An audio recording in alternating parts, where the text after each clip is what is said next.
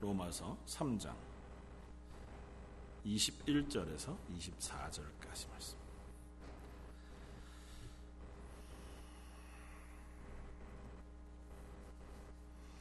자, 여러분 우리 한 목소리를 같이 한번 읽겠습니다. 이제는 율법 외에 하나님의 한 의가 나타났으니 율법과 선지자들에게 증거를 받은 것이라. 곧 예수 그리스도를 믿음으로 말미암아 모든 믿는 자에게 미치는 하나님의 의인이 차별이 없느니라. 모든 사람이 죄를 범하였음에 하나님의 영광에 이르지 못하더니 그리스도 예수 안에 있는 속량으로 말미암아 하나님의 은혜로 값없이 의롭다 하심을 얻은 자 되었느니라. 아멘. 어, 로마서 3장 21절은 어, 앞에 나오는 로마서 어, 1장 18절로부터 20절에 이르는 긴 어, 진술이 끝이 나고 이제 그 진술 이후에 우리를 구원하신 하나님의 구원의 은혜에 대하여 서술하기 시작하면서 선언하는 첫 선언의 시작 내용이 어, 로마서 3장 21절에 있습니다. 이렇게 어떻게 보면 로마서 21장부터 24절 혹은 어, 로마서 3장 21절 이하의 이 말씀이 로마서 전체 가운데 우리에게 커다란 어, 전환점. 이제 우리의 죄악을 발견하고 내가 죽을 수밖에 없는 죄인이었구나 때문에 어, 우리의 현실이 하나님 앞에서 그다지 사랑받지 못할 뭐 사랑받을 만한 자격도 없고 구원받을 만한 자격도 없었던 존재였음을 철저하게 깨닫는 앞에서 선언한 것처럼 의인은 없나니 하나도 없으며 이 세상 가운데 그 어느 누구도 나를 포함하여 그 어느 누구도 하나님 앞에서 의인은 없다고 하는 선언에 아 그렇습니다. 나도 그렇습니다고 하, 어, 함께 동의하게 된 우리들을 향하여 어, 그런 우리가 그냥 그 죄인으로 끝이 나지 아니하고 하나님의 구원의 은혜 가운데로 옮겨졌다고 하는 선언을 이제 어, 사도 바울이 쓰고 있습니다. 그러니까 우리들에게 오늘 이 본문 말씀은 대단한 어, 소망이 되어지는 말씀이 아닐 수 없고 또 그것들이 우리의 현재 우리를 향하여 넌 내 아들이다. 혹은 우리를 향하여 성도라고 부르시고 의롭다고 말씀하시는 뭐 신학적인 용어로 이야기하면 칭의 그러니까 의롭다고 불러주시는 그 이야기를 오늘 우리가 함께 어, 마주하게 됩니다. 그래서 오늘부터 아마 계속되어지는 이 로마서의 내용은 그 하나님의 의롭게 하심과 의롭게 하시는 그 하나님의 구원의 은혜가 어떻게 우리에게 주어졌는지 그리고 그것들이 우리에게 어떻게 작용하여 우리가 어떻게 하나님의 자녀가 되어 가는지 그 하나님의 자녀됨이 얼마나 놀라운 기쁨인지를 거듭거듭 설명하게 되어질 것입니다. 그리고 그것을 지키시고 또 인도하시며 끝까지 이끌고 가시는 하나님의 놀라운 어, 은혜와 인도하심에 대해서 우리가 함께 나누게 되어질 것입니다. 우리가 그것들을 바라보면서 우리의 현재 지금 나의 삶이 하나님의 손에 붙잡혀 있는 하나님 우리를 의롭다고 인정해 주신 하나님의 자녀 되었다고 하는 사실을 다시 한번 상기하고 또 확인하고 그것 때문에 기뻐하고 즐거워할 수 있는 저와 여러분들이기를 바랍니다. 21절은 이렇게 시작합니다. 이제는 사실은 오늘은 이 말씀만 가지고 요 단어만 가지고 어, 말씀을 우리가 생각해 보아도 충분하리라고 생각이 되었습니다. 그래서 오늘 어, 이 말씀은 제목을 그러나 이제는 이렇게 제목을 잡고 함께 은혜를 나누고자 합니다. 어, 한글 성경에는 그러나라고 하는 어, 말은 없지만 전체 문맥상 헬라어나 혹은 영어 성경을 어, 우리가 읽어보면 이제는이라고 하는 표현이 어, 그 앞에 그러나라고 하는 어떤 어, 접속사를 붙여서 읽었을 때 훨씬 더 의미가 분명해지는 것을 봅니다. 그리고 문맥상 그런 전환을 가지고 있습니다. 그러나라고 하는 접속사는 음, 어떤 의미를 갖습니까?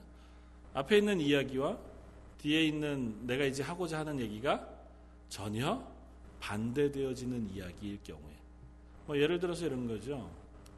어, 뭐 사람들은 어, 뭐내 아내를 너무 너무 어, 못생겼다고 생각한다. 그러나 나는 그렇지 않다. 뭐 이런 식의 그 아, 제가 그렇다는 게 아니라 이제 이를테면 그렇다는 겁니다. 이를테면. 그러니까 이를테면 그런 식의 정반대 의견을 할 때 그러나라는 게 들어간다는 거죠.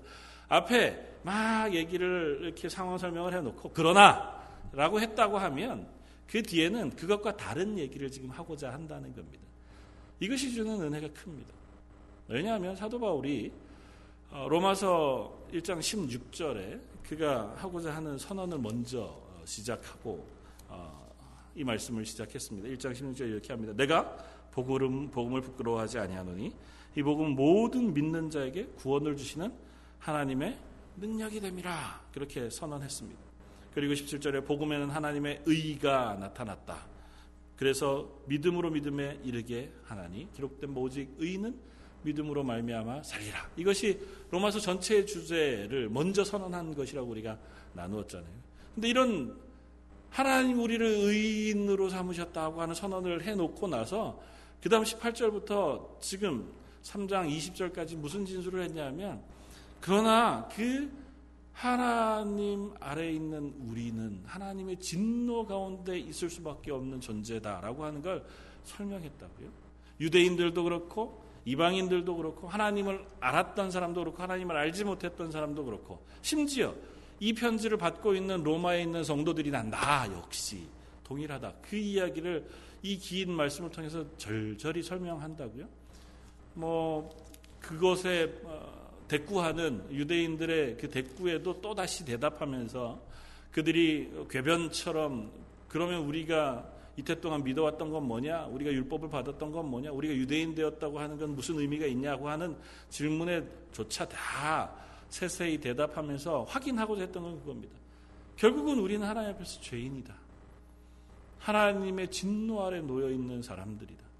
하나님의 그 진노는 죄악을 너무너무 미워하시는 것이에요. 하나님은 그냥 화가 나시는 것이 아니라 의로우신 하나님이 거룩하게 만들어 놓은 세상 속에서 죄악을 발견하시고 그 죄악을 그대로 놓아두실 수 없는 그래서 그곳에 쏟으시는 진노다라고 말하고 있었습니다.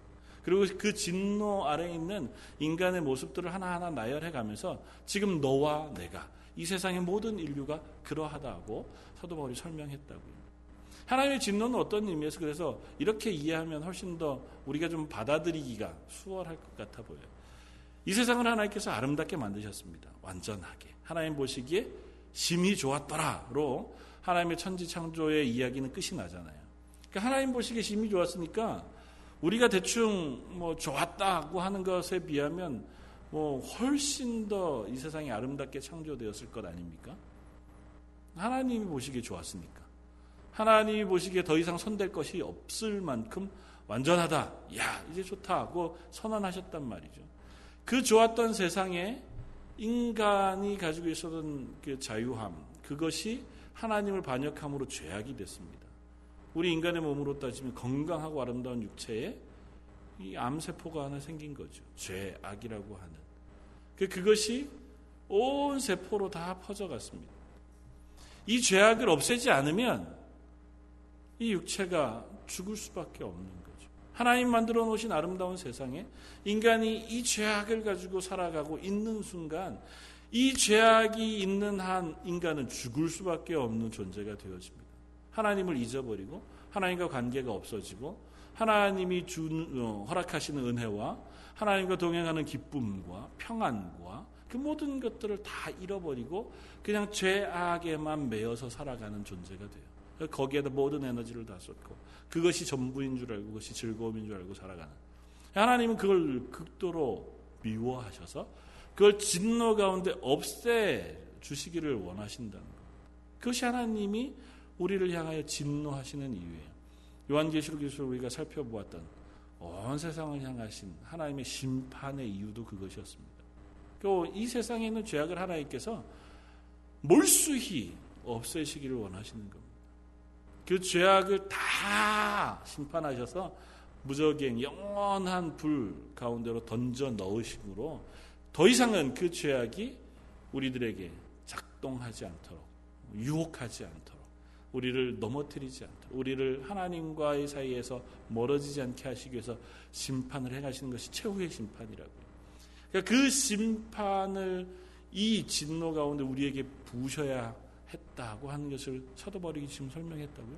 그리고 나서 전환하는 이 마당에 이제는 그러나 이제는 이라고 하는 표현을 가지고 어, 설명합니다. 그 가운데 어느 누구도 의롭게 될 사람이 없다. 그 가운데 어느 누구도 하나님의 은혜 가운데 설 사람이 없다. 그 가운데 어느 누구도 하나님의 진노를 피할 사람이 없다. 그리고 사실은 오늘 본문 바로 앞에 19절, 20절은 한 가지 설명을 더 합니다. 유대인들과의 그 대화 내용에 연이어서 이렇게 이야기합니다. 우리가 알거니와 무릇 율법이 말하는 바는 율법 아래 있는 자들에게 말하는 것이니 이는 모든 입을 막고 온 세상으로 하나님의 심판 아래 있게 하려 함이라. 그러므로 율법의 행위로 그의 앞에 의롭다 하심을 얻을 육체가 없나니 율법으로는 죄를 깨달음이니라. 이스라엘 백성들이 우리가 하나님의 말씀을 받았다는 거죠. 율법을 받았습니다. 그리고 그 율법을 지킴으로 하나님이 우리를 하나님의 백성으로 인정해 주시며 약속했습니다. 그건 조금 풀어서 쉽게 이게 뭐 신학적인 걸 다 떠나서 쉽게 우리가 이해하는 것으로 받아들이면 율법을 지키면 하나님이 우리를 의롭다고 인정해 주시겠다는 것이었습니다.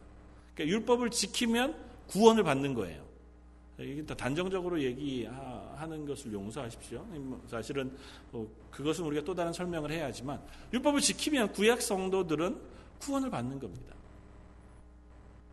그랬는데 하나님이 그 하나님의 백성이 되는 방법으로 이스라엘과 언약하신 그 율법을 주셨음에도 불구하고 율법이 이 구약의 이스라엘 백성 혹은 지금 현재 이스라엘 백성들에게 준 것이 뭐라고요? 정죄밖에 없다. 그 율법으로 구원 얻을 육체가 없다 하고 사도 바울이 선언합니다. 그 율법을 가지고는 있지만 그 율법으로 온전히 지킬 육체가 하나도 없다는 겁니다. 그 율법이 말씀하시는 하나님과의 약속을 지켜낼 만한 존재가 아무도 없는 거죠. 오히려 그 율법을 가지고 있으면 있을수록 아, 내가 하나님이 요구하시는 의로운 삶, 하나님이 기뻐하시는 삶을 살아갈 수 없는 죄인이구나를 확인하게 되어져서 율법이 나를 정죄, 너 죄인이야 라고 인정하는 그런 역할을 하게 되어진다. 그러니까 이스라엘로서는 절망이고 어, 그 가운데 서 있는 우리들로서도 하나님의 구원을 향한 그 구원이 너무 멀어져가는 그 어려움 좌절 속에 있게 되어지는 거죠.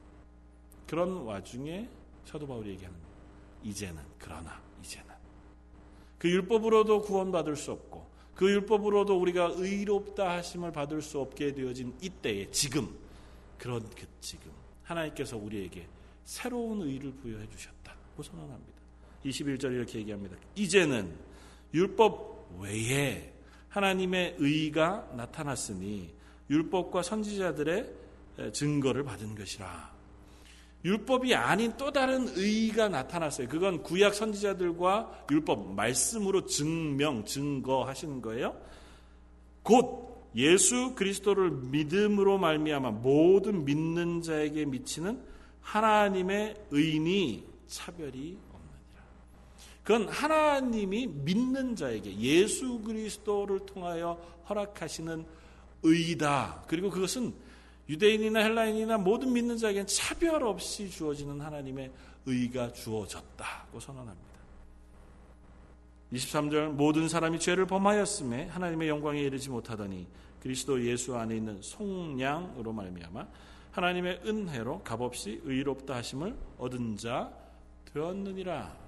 이렇게 선언합니다. 음, 사도 바울의 진술은 이런 거죠. 우리가 하나님 앞에서 얼마나 죄인인지를 하나하나 설명하고 나서 절망 가운데 있는 우리들에게 그러나 절망하지 말자.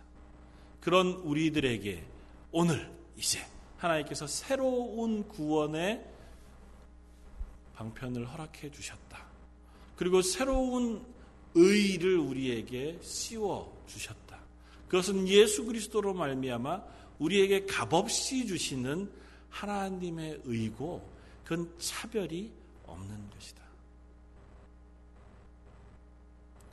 저와 여러분이 그 의로움을 받으신 줄 믿습니다. 그 의롭다 하심 가운데 하나님의 구원받은 백성 되어진 줄 믿습니다. 우리가 율법을 지킴으로 구원받은 하나님의 백성도 아니고 내가 하나님 앞에서 잘 살아내어서 하나님 보시기에 내가 구원해 줄 만하다 싶어서 우리에게 구원을 베풀어 주신 그런 하나님의 백성들도 아닌 것을 우리는 압니다. 우리는 그저 아무리 우리 스스로를 살펴보아도 하나님의 구원받을 만한 조건이 하나도 없지만 하나님께서 전적으로 우리들에게 하나님의 의를 덧 씌워 주셔서 그것을 값없이 은혜로 부어 주셔서 하나님의 구원의 은혜를 입은 사람 이라고 하는 사실을 저희가 믿습니다. 오늘 그 이야기를 사도 바울이 선언하고 있는 겁니다. 그리고 그것을 신학적인 의미로 설명하면 칭의라고 이야기한다는 거죠. 왜 칭의라고 하는 이야기를 자꾸 제가 하고 하고자 하냐면 아, 칭의와 성화라고 하는 부분으로 구분해서 우리가 구원받았음을 설명하는 그 설명이 어, 좀 생소하기 때문에 그래요. 또 다른 캐톨릭이나 또 다른 어떤 어, 뭐 교단과는 조금 다른 설명일 수도 있기 때문에 그래요. 어떤 설명이든 성경을 이해하는 방법이기는 합니다. 그러나 분명히 오늘 여러분들과 함께 나누고자 하는 것은 하나님이 우리를 향하여 넌 의롭다 하고 인정해 주셨다는 겁니다. 그리고 그 의롭다고 인정을 받는 근거는 예수 그리스도의 십자가 때문이고 그 의롭다 하심을 받을 수 있는 방법은 믿음으로 예수 그리스도의 십자가를 우리가 믿음으로 모든 믿는 자에게 주시는 하나님의 의를 우리가 받아서 우리가 구원받은 성도라고 하는 이름을 가지게 되었다는 것입니다. 이것은 어떤 의미에서 우리에게 주는 커다란 교훈이 있습니다. 오늘 그러나 이제는 이라고 하는 이 단어 한 단어가 주는 의미는 하나님과 우리 사이에 놀라운 간격, 한없이 큰 그 차이, 그리고 건널 수 없는 그 간격을 우리에게 말씀해 주고 있는 겁니다. 자연인인 인간, 그냥 스스로 한 개인인 사람은 1장 18절로부터 3장 20절에 이르는 그야말로 의인은 없나니 하나도 없는 자기의 죄악으로 스스로 죽어가는 모든 죄악 가운데 사는 삶에 불과했습니다. 오늘 본문 앞쪽에 저희가 지난번에 어, 나눴던 것처럼 의인은 없나니 하나도 없으며 깨닫는 자도 없고 하나님을 찾는 자도 없고 다 치우참게 무익하게 되고 선을 행하는 자는 없나니 하나도 없고 그들의 목구멍은 열린 무덤이요 그 혀로는 속임을 일삼으며 그 입술에는 독사의 독이 있고 그 입에는 저주와 악독이 가득하고 그 발은 피 흘리는데 빠른지라 파멸과 고생이 그 길에 있어 평강의 길을 알지 못하였다고 하는 그 삶이 인간들의 삶이라는 거죠. 그러나 하나님의 거룩하심 가운데 삶은 의롭고 거룩한 그래서 평광과 기쁨이 있는 삶이라는 거예요. 그리고 그 간격을 인간으로서는 넘을 방법이 전혀 없다는. 하나님 중간에 그 다리로 제공해 주셨던 율법을 인간이 도저히 지킬 수 없을 뿐만 아니라 그 율법은 온전하게 우리를 하나님의 의로운 자리로 옮겨 놓을 방법이 되지 못했다는 거죠. 인간이 그걸 다 지킬 수 있었다면 그렇다면 다른 문제지만 인간의 죄악 그리고 인간의 속성은 그것들을 지킴으로 의로워질 수 있는 수준에 이르지는 못하는 사람들이라는 거죠. 그렇기 때문에 하나님이 우리를 그 간격을 건너서 하나님의 의로운 백성의 자리로 옮겨 놓으시기 위하여 하나님 편에서 만들어 놓으신 새로운 구원의 방법, 의롭다 하시는 방법을 우리에게 제시해 주셨다는 겁니다. 그것이 뭐라고요? 예수 그리스도의 십자가. 하나님께서 우리에게 제공해 주신 그 예수 그리스도의 십자가가 바로 우리를 구원케 하시고 의롭다 하시는 은혜의 방법으로 우리에게 주신 것이라는 것입니다. 그건 인간 쪽에다가 무엇을 요구하지 않으시고 오로지 하나님께서 예수님과 하나님께서 우리를 향하여 허락해 주신 은혜라는 것입니다. 하나님이 계획하시고 하나님이 그곳에 하나님의 진노를 다 쏟아 부으심으로 우리의 죄악을 다 그곳에다가 전가 하셔서 인간의 모든 죄악을 십자가에 달리신 예수님 위에다가 다 덮어 씌우시고 그 위에다가 그 죄악을 향하신 하나님의 진노를 다 쏟아 부어 다 쏟으심으로 우리의 모든 죄악을 간과 하시기로 작정하신 하나님의 구원의 방법을 통해서 이 사실을 믿는 모든 이들을 하나님께서 그래 그 사실을 믿는 너를 내가 의롭다고 인정해 주마 그렇게 선언하신다.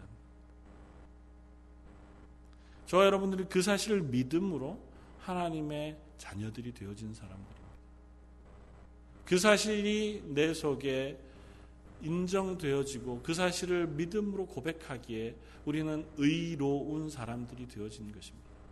그러나 그런 우리들에게 여전히 끊임없이 해오는 공격과 갈등이 있습니다. 믿음이 우리가 풍성할 때, 은혜가 넉넉할 때는 그 사실이 너무너무 잘 이해가 되어집니다. 그래서 하나님 나를 위해서 구원해 주신 것이 너무 감사하고 또 나를 위해 십자가에 죽으신 예수님의 그 어, 대속의 은혜, 죄사함의 은혜를 생각만 해도 눈물이 나고 참 마음속에 기쁨이 넘치지만 어느 순간 우리 속에 의심이 생겨나는 거죠. 첫 번째는 이런 것입니다. 말라기서에서 나오는 이스라엘의 어, 그 항변처럼 하나님 우리 왜 사랑해 주시지 않으십니까? 우리가 구원받았다면 하나님의 의로운 백성이 되어서 하나님의 구원의 백성이 되었다면 왜 우리가 이렇습니까? 말라기서를 한번 찾아보면 좋겠습니다. 말라기서 1장 1절부터 3절까지. 구약 성경 제일 뒤쪽 마지막 권. 마태복음 바로 앞으로 넘어가시면 빠르겠죠. 말라기서 1장.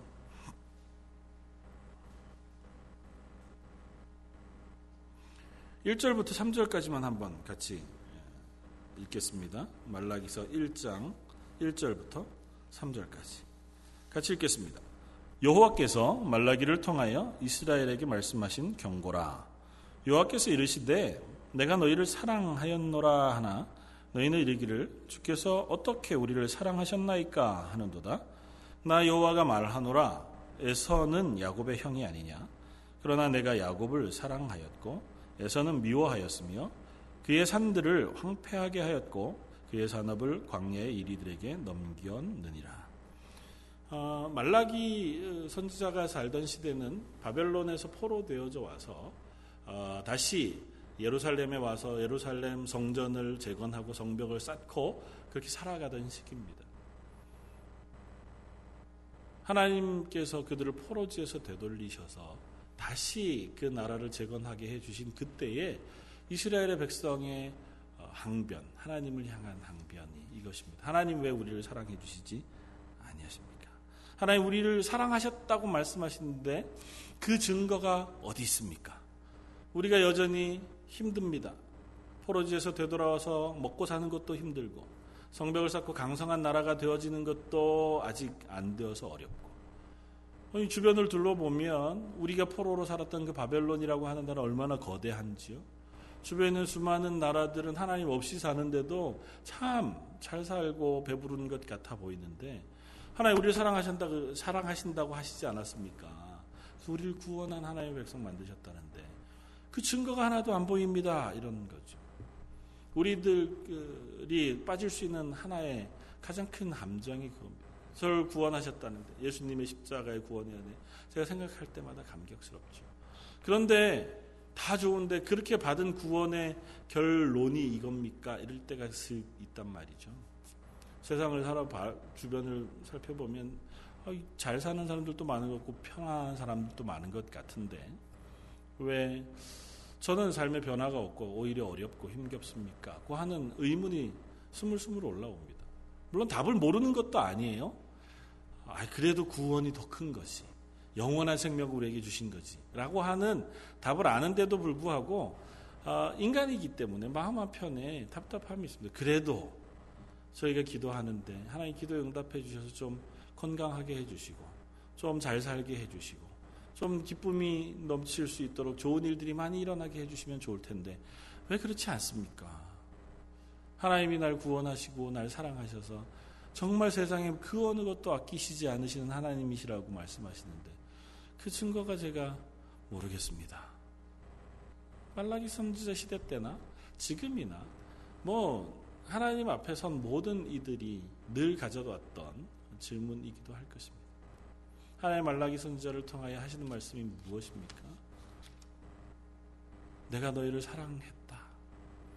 하나의 예만 단도직입적으로 얘기합니다. 나 여호와가 말하노라 에서는 야곱의 형이 아니냐. 그러나 내가 야곱을 사랑하였고 에서는 미워하였다. 그렇게 말씀하십니다. 이스라엘에게 있어서 장자권이라고 하는 게 굉장히 큽니다. 모든 재산이나 축복은 장자들에게 물려줍니다. 그런데 이삭의 두 아들 에서와 야곱 가운데에 장자는 에서였습니다. 그러니까 모든 축복을 받을 권리와 자격은 에서에게 있었단 말이죠. 근데 하나님이 에서가 아니라 야곱을 사랑하셨다고 선언하셨습니다. 그 야곱을 들어서 한 민족을 세우셨는데 그 민족이 누구냐면 이스라엘 민족이란 말이죠. 그러니까 지금 이 질문을 제기하고 있는 그 사람들은 야곱의 후손인 이스라엘 백성들이에요. 야곱의 백성인 이스라엘 후손들에게 한 가지 예를 들어서 하나님 설명하는 겁니다. 야, 야곱은 동생이었다.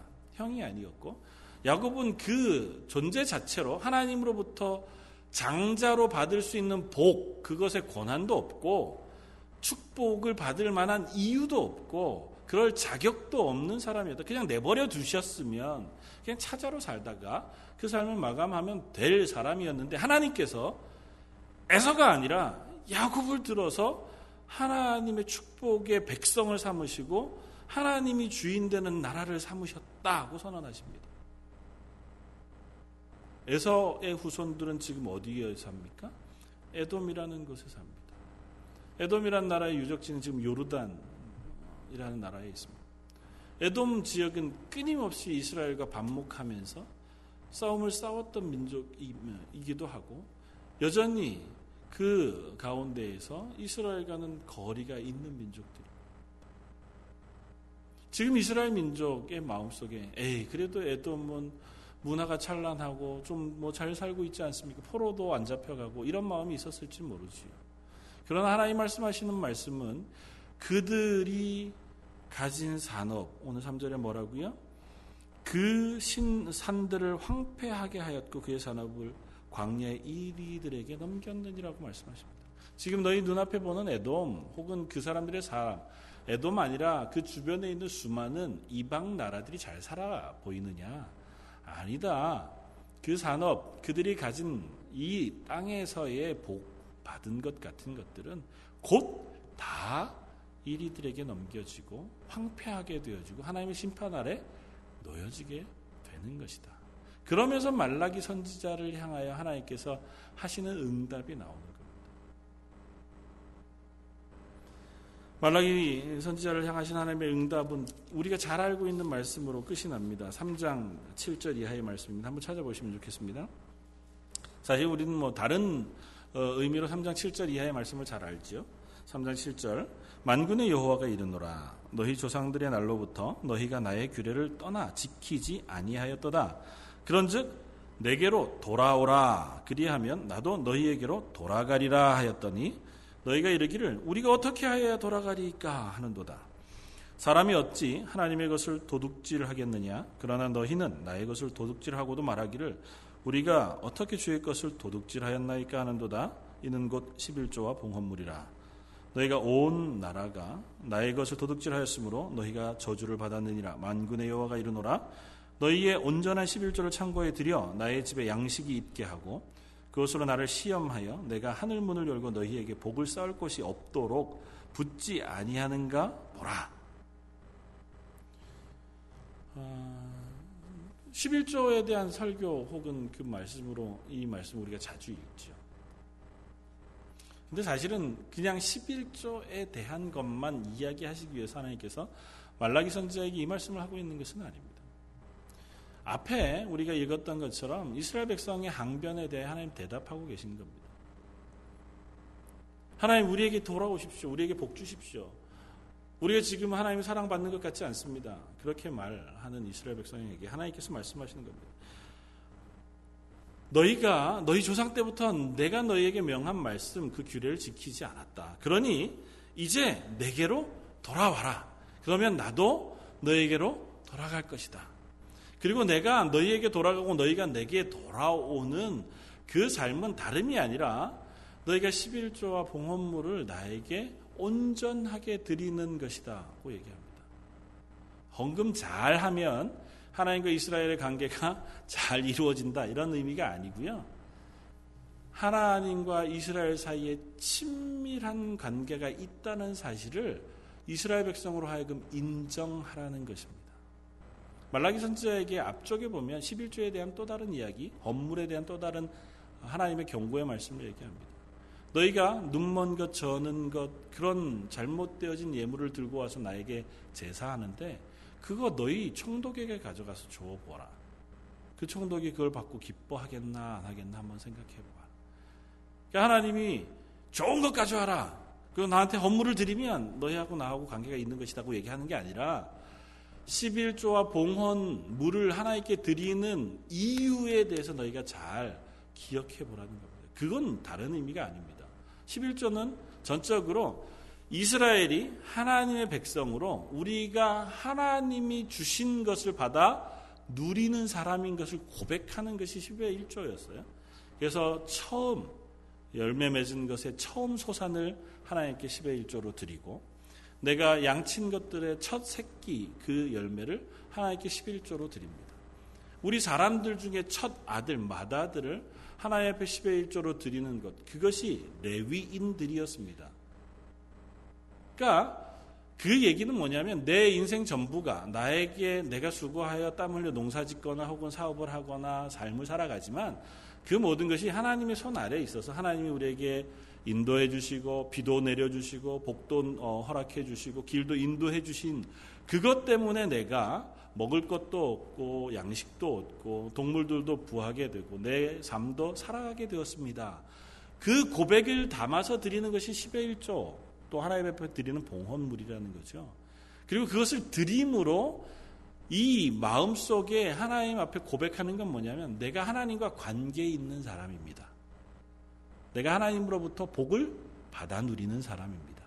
하나님이 세상의 모든 다른 민족들처럼 네가 살든 말든 내버려 두시는 그런 관계가 아니라 하나님이 내가 사는 모든 것에 관심을 가지시고 나를 복주시고 기뻐하시고 인도하시기를 기뻐하시는 그런 친밀한 관계를 맺고 있습니다. 고 고백하는 게 이 건물을 통해 드러나는 마음이라는 거예요. 그러니까 그 마음을 가지고 너와 내 관계가 하나님 앞에 친밀해질 때 내가 너에게 왜 복주지 않겠니? 내가 그것보다 더 큰 것이 없다는 사실을 너에게 말하지 않았느냐는 겁니다. 잠깐 부하게 되거나 잠깐 이 땅에서 누리게 되어지는 어떤 물질적인 것 말고 하나님과 나 사이가 친밀하게 연결되는 것이 얼마나 큰 복인가를 먼저 네가 기억했으면 좋겠다는 겁니다. 내가 그냥 어느 순간 길 가다가 돈 떨어진 걸 탁 주워서 야, 뭐 공짜로 목돈을 얻었다 즐거워할 것이 아니고 지속적으로 나에게 무엇인가를 공급해 주실 수 있는 든든한 백이 되시는 하나님과 내 사이가 친밀한 관계로 엮여졌다는 사실을 기뻐하라는 겁니다. 하나님과 이스라엘이 그 관계를 맺고 있다고 하는 것이 우리에게 허락하신 가장 큰 하나님의 사랑의 표현이라는 거죠. 그, 그 사랑의 표현을 너희가 이해하지 못하면, 그것을 누리지 못하면, 경험하지 못하면, 이스라엘과 같이 어리석게 하나님을 향하여 얘기한다는 거예요. 어, 언제 날 사랑해 주셨습니까? 이렇게 얘기한다는 거죠. 하나님 품 안에 있으면서, 하나님이 인도해 주시는 것을 경험하면서, 특별히 이스라엘은 애굽에서 하나님이 인도해내 가나안 땅에다 심으신 민족이잖아요. 바벨론에 포로되어져 멸망했던 그들을 하나님께서 다시 데려다가 가나안 땅에 되돌려 놓아 하나님의 나라를 삼으신 민족이 이스라엘이잖아요. 그랬는데도 하나님이 날 사랑하지 않는다고 얘기한단 말이죠. 똑같은 마음이 지금 로마서에서 얘기하는 우리를 향하신 하나님의 은혜에도 표현이 되어져 있습니다. 하나님이 우리를 구원하신 그 구원의 은혜는 바로 그런 것이라는 거죠. 우리를 하나님과 관계 있는 존재로 만드시는 겁니다. 예수 그리스도의 십자가를 통해서 우리를 하나님과 관계 없던 그냥 이 세상에서 죽으면 내버려 둘 그런 존재, 자기 마음대로 살아갈 그런 존재에서 이제는 하나님과 관계 맺은 존재로 변화시켜 주셨다는 거예요. 그래서 우리가 그 하나님 앞에 예배하는 거고 그 하나님 앞에 감사하는 겁니다. 그리고 그럴 수 있는 자유를 우리가 누리게 되어진 거예요. 그것이 우리를 향하신 하나님의 의라고 말씀하고 있는 거예요. 저 여러분들이 받아 누리고 있는 것, 하나님 우리를 향하여 허락해 주신 가장 큰 의가 바로 그 축복이 바로 하나님과 관계 맺음이라는 거예요. 그래서 사도 바울은 그 하나님의 구원에 대하여 의롭다 하심에 대하여 설명하기를 몇 가지 단어로 이야기합니다. 그건 하나님께서 우리를 향하여 베푸신 구속이라고 표현합니다. 다시 말하면 죄악 우리가 지불해야 할 대가 그걸 대신 하나님이 지불해 주셔서 우리에게 더 이상 빚진 것이 없는 상태로 만들어 주신 것이라고 표현합니다. 그러니까 우린 죄인이에요. 하나님의 진노 아래 있었잖아요. 모든 인류는 다 죄인이어서 하나님을 쏟으시는 진노 아래 있는 존재들이었습니다. 그건 뭐 지금 저와 여러분들의 삶만 보아도 분명하죠. 지금 저와 여러분들의 삶을 세세하게 보면 하나님이 기뻐하실 만한 것도 있지만 하나님이 싫어하실 만한 것도 있단 말이죠. 세상 사람들이 보기에 뭐 예수 믿는 사람이 뭐 그래 그럴 만한 요소들도 저 여러분들 속에 있단 말이죠. 그건 다 하나님이 미워하시는 것이고 그것에 진노를 쏟으실 만한 것들이라는 거죠. 그것을 우리가 가지고 있어요. 그런데도 우리는 떳떳하게 하나님 앞에 나와서 예배한다고요? 하나님이 기뻐하시는 성도, 의롭다 하심을 받은 하나님의 백성이라고 스스로를 고백한다고요. 왜요? 그것으로 받아야 할 진노를 예수님께서 대신 십자가에서 구속해 주셨다고 믿기 때문에. 그것이 하나님의 구원의 은혜의 첫 요소입니다. 두 번째는 화목이에요. 그 죄악과 진노로 인하여 하나님과 이만큼의 간격이 있었던 우리를 그 담을 오셔서 하나님과 연결하여 하나님의 자녀가 되게 하셨다는 거예요. 하나님 없이 살아가고 하나님과 관계 없이 살아가던 우리들을 하나님과 관계 맺고 하나님을 예배하고 찬양하는 존재로 만드셨다는 겁니다. 저 여러분들을 성도로 부르셨어요. 여전히 우리가 이 땅에 살아가는 동안 의롭다 하시면 받았지만 성화는 아직 안 됐어요. 그러니까 어, 법정적으로 하나님이 너는 이제는 너 죄악 어, 있는 것으로 인하여 심판받을 것 그것이 없어졌어라고 명령해 주신다고요. 어, 이렇게까지 굳이 설명하면 사면이 아니라 우리가 사면이 아니라 어, 죄 없다고 선언하신 겁니다. 그러니까 하나님 우리를 의롭다고 하신 건 너가 죄가 있기는 있지만 그냥 죄 지은 것 그거 그냥 어, 없는 것으로 쳐줄게. 다 치른 것으로 쳐줄게. 사면. 우리 죄가 그대로 남아 있는 상태에서 그걸 그냥 사면해 주는 게 아니고 우리의 죄를 없는 상태라고 인정해 주셨다는 게 친의인.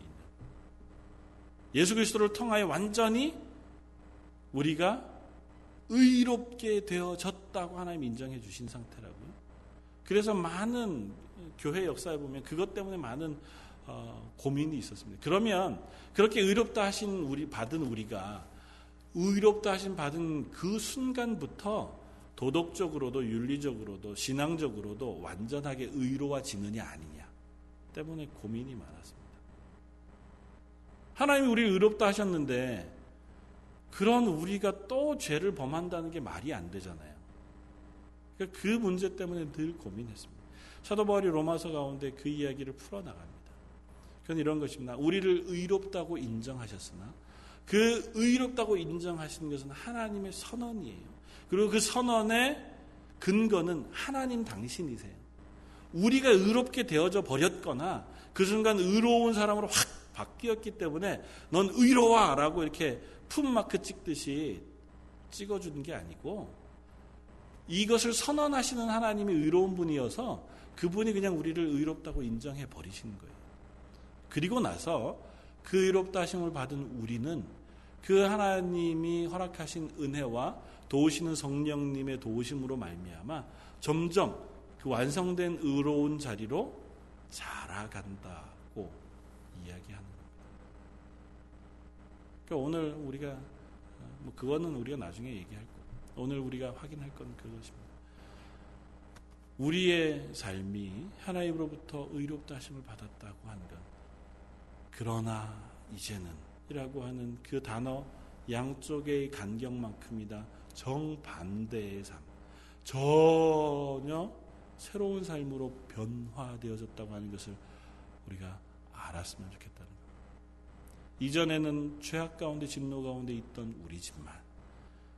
그래서 지금 우리 스스로를 살펴보아도 뭐 하나 하나님으로부터 사랑받을 만한 건덕지가 전혀 없는 그런 사람임에도 불구하고 그러나 하나님께서 나를 그런 나를 예수 그리스도의 십자가로 인하여 구원해 주셔서 내가 구원받은 사람이 되었다고 하는 기쁨과 고백이 저와 여러분들에게 있길 바랍니다.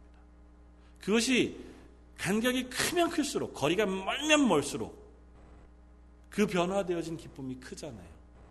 예수님이 그렇게 말씀하시는 것입니다. 많이 사함을 받은 자일수록 더 크게 기뻐하고 감사한다. 그걸 스스로가 깨닫는 순간, 내가 얼마나 하나님의 은혜에서 멀었던 사람인가를 깨닫는 순간, 그 하나님이 나를 구원하여 하나님의 은혜 가운데로 옮기셨다는 사실을 감격함으로 받아들일 수 있게 되어진다. 그리고 거기에 덧붙여서 하나 더 그렇게 받은 구원을 저와 여러분들이 기뻐할 수 있기를 바랍니다. 기뻐하는 것은 하나님이 저와 여러분들에게 주신 자유예요. 구원받은 우리들이 당연히 기뻐해야 하지만 기뻐하는 것 역시 우리에게 주신 자유입니다. 기쁨을 표현할 것이냐, 그걸 즐거워할 것이냐, 우리에게 허락하신 자유예요. 구원받았는데도 불구하고 하나님 우리를 구원하셔서 하나님의 자녀 삼으셨는데도 불구하고 여전히 괴로워하고 여전히 슬퍼하고 여전히 지쳐하고 여전히 힘겨워할 거냐. 남과 비교하면서 왜 나는 왜 사랑 안 해주십니까? 말라기 선지자에게 그 서에서 나온 이스라엘의 항변처럼 날 위해서 구원해 주셨다면서요. 근데 왜 나는 왜 이렇습니까? 라고 하는 자리에 있을 거냐. 아니면 야 하나님이 나를 구원해 주셨으니 감사합니다고 고백하는 자리에 있을 거냐는 우리의 선택. 저 여러분들이 어디에 있는 것이 하나님 앞에 즐겁고 기쁜 삶이겠습니까? 하나님 앞에 즐겁고 기쁜 삶을 선택할 수 있기를 바랍니다. 예배하는 것, 우리가 하나님을 향하여 드리는 기쁨의 가장 온전한 표현인 줄 압니다. 하나님 날 구원해 주셔서 감사합니다. 그것이 예배에서 우리가 하나님께 올려드리는 마음이잖아요. 설교 말씀을 통해서 혹은 하나님의 말씀을 통해서 확인하는 것 역시 그것인 줄 압니다. 그리고 그것이 우리의 삶 속에 자주자주 고백되어졌으면 좋겠습니다. 기도할 때도 하나님 날 구원해 주셔서 감사합니다. 그 기쁨이 오늘 하루 제 입술로 자꾸 반복되어지고 제 마음속에 자꾸 고백되어질 수 있게 해 주십시오. 세상은 여전히 지치고 힘겨울 만한 것들이 있죠. 이 세상을 살아가는 동안은 여전히 우리가 어, 때로는 좌절하고 답답한 일들이 있습니다. 그럼에도 불구하고 날 구원하신 하나님 그것으로 인하여 내가 하나님께 감사함으로 즐거움을 회복하게 해 주십시오. 그 기쁨을 회복한 그 모습이 하나님의 영광을 우리 속에서 드러내는 삶일 줄 믿습니다.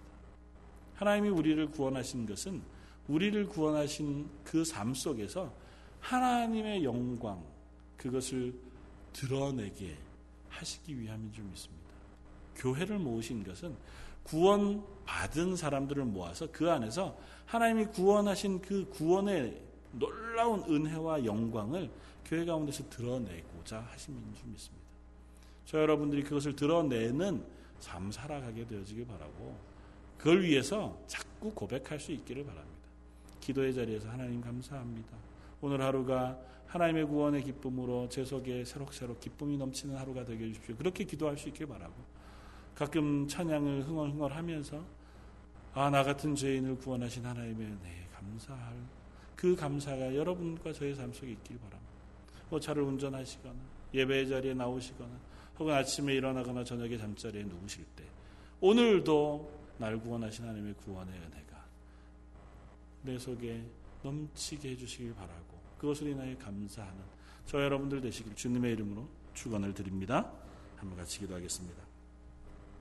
그러나 이제는 전에는 우리가 죄인이었더니 하나님의 진노밖에는 받을 것이 없는 사람들이었더니 그러나 이제는 예수 그리스도의 십자가를 통하여 우리를 의롭다 하고 선언해 주시고 하나님과 관계 맺고 하나님의 구원의 자리에 옮겨 주심을 감사합니다.